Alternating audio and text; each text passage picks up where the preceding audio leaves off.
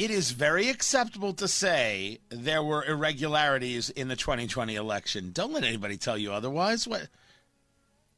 They're not in charge.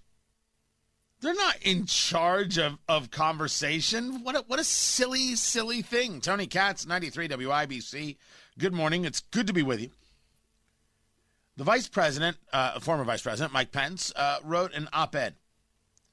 And it's over at Daily Signal where he's um, uh, doing uh, his, his, his work. He opposes H.R. 1, uh, just like I think rational people should. And you, you know you should oppose H.R. 1 uh, because people like Stacey Abrams are in favor of it. It takes the election away from, or election um, uh, regulating the election away from the states and puts in the hands of the federal government things like uh, same day voting and no voter ID. That's that's what they want. Same day same day registration, I should say, and no voter ID. You, all, all, all, you can't even believe that's possible. That you could do both things at the same at the same time. Yeah, I'm here to vote. Uh, who are you? Doesn't matter. Okay, sign here. That's what they want. That's what they think is acceptable. Turns out all you need to vote is a note from Epstein's mother.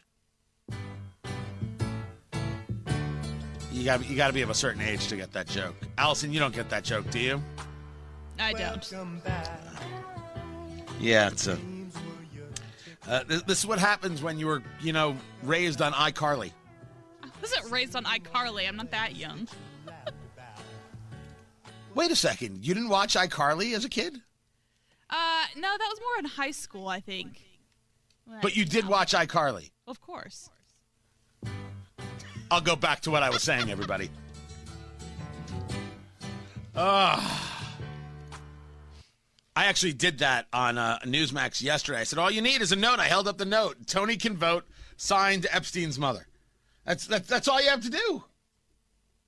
So uh, the vice president, former vice president Mike Pence, is still getting used to it. Election integrity is a national imperative. He writes it over the Daily Signal, where you know he's part of that world at Heritage now. He's a fellow at Heritage. And what does he say? Many of the most troubling voting irregularities took place in states that set aside laws enacted by state legislatures in favor of sweeping changes ordered by governors, secretaries of state, and court states, secretaries of state, and courts.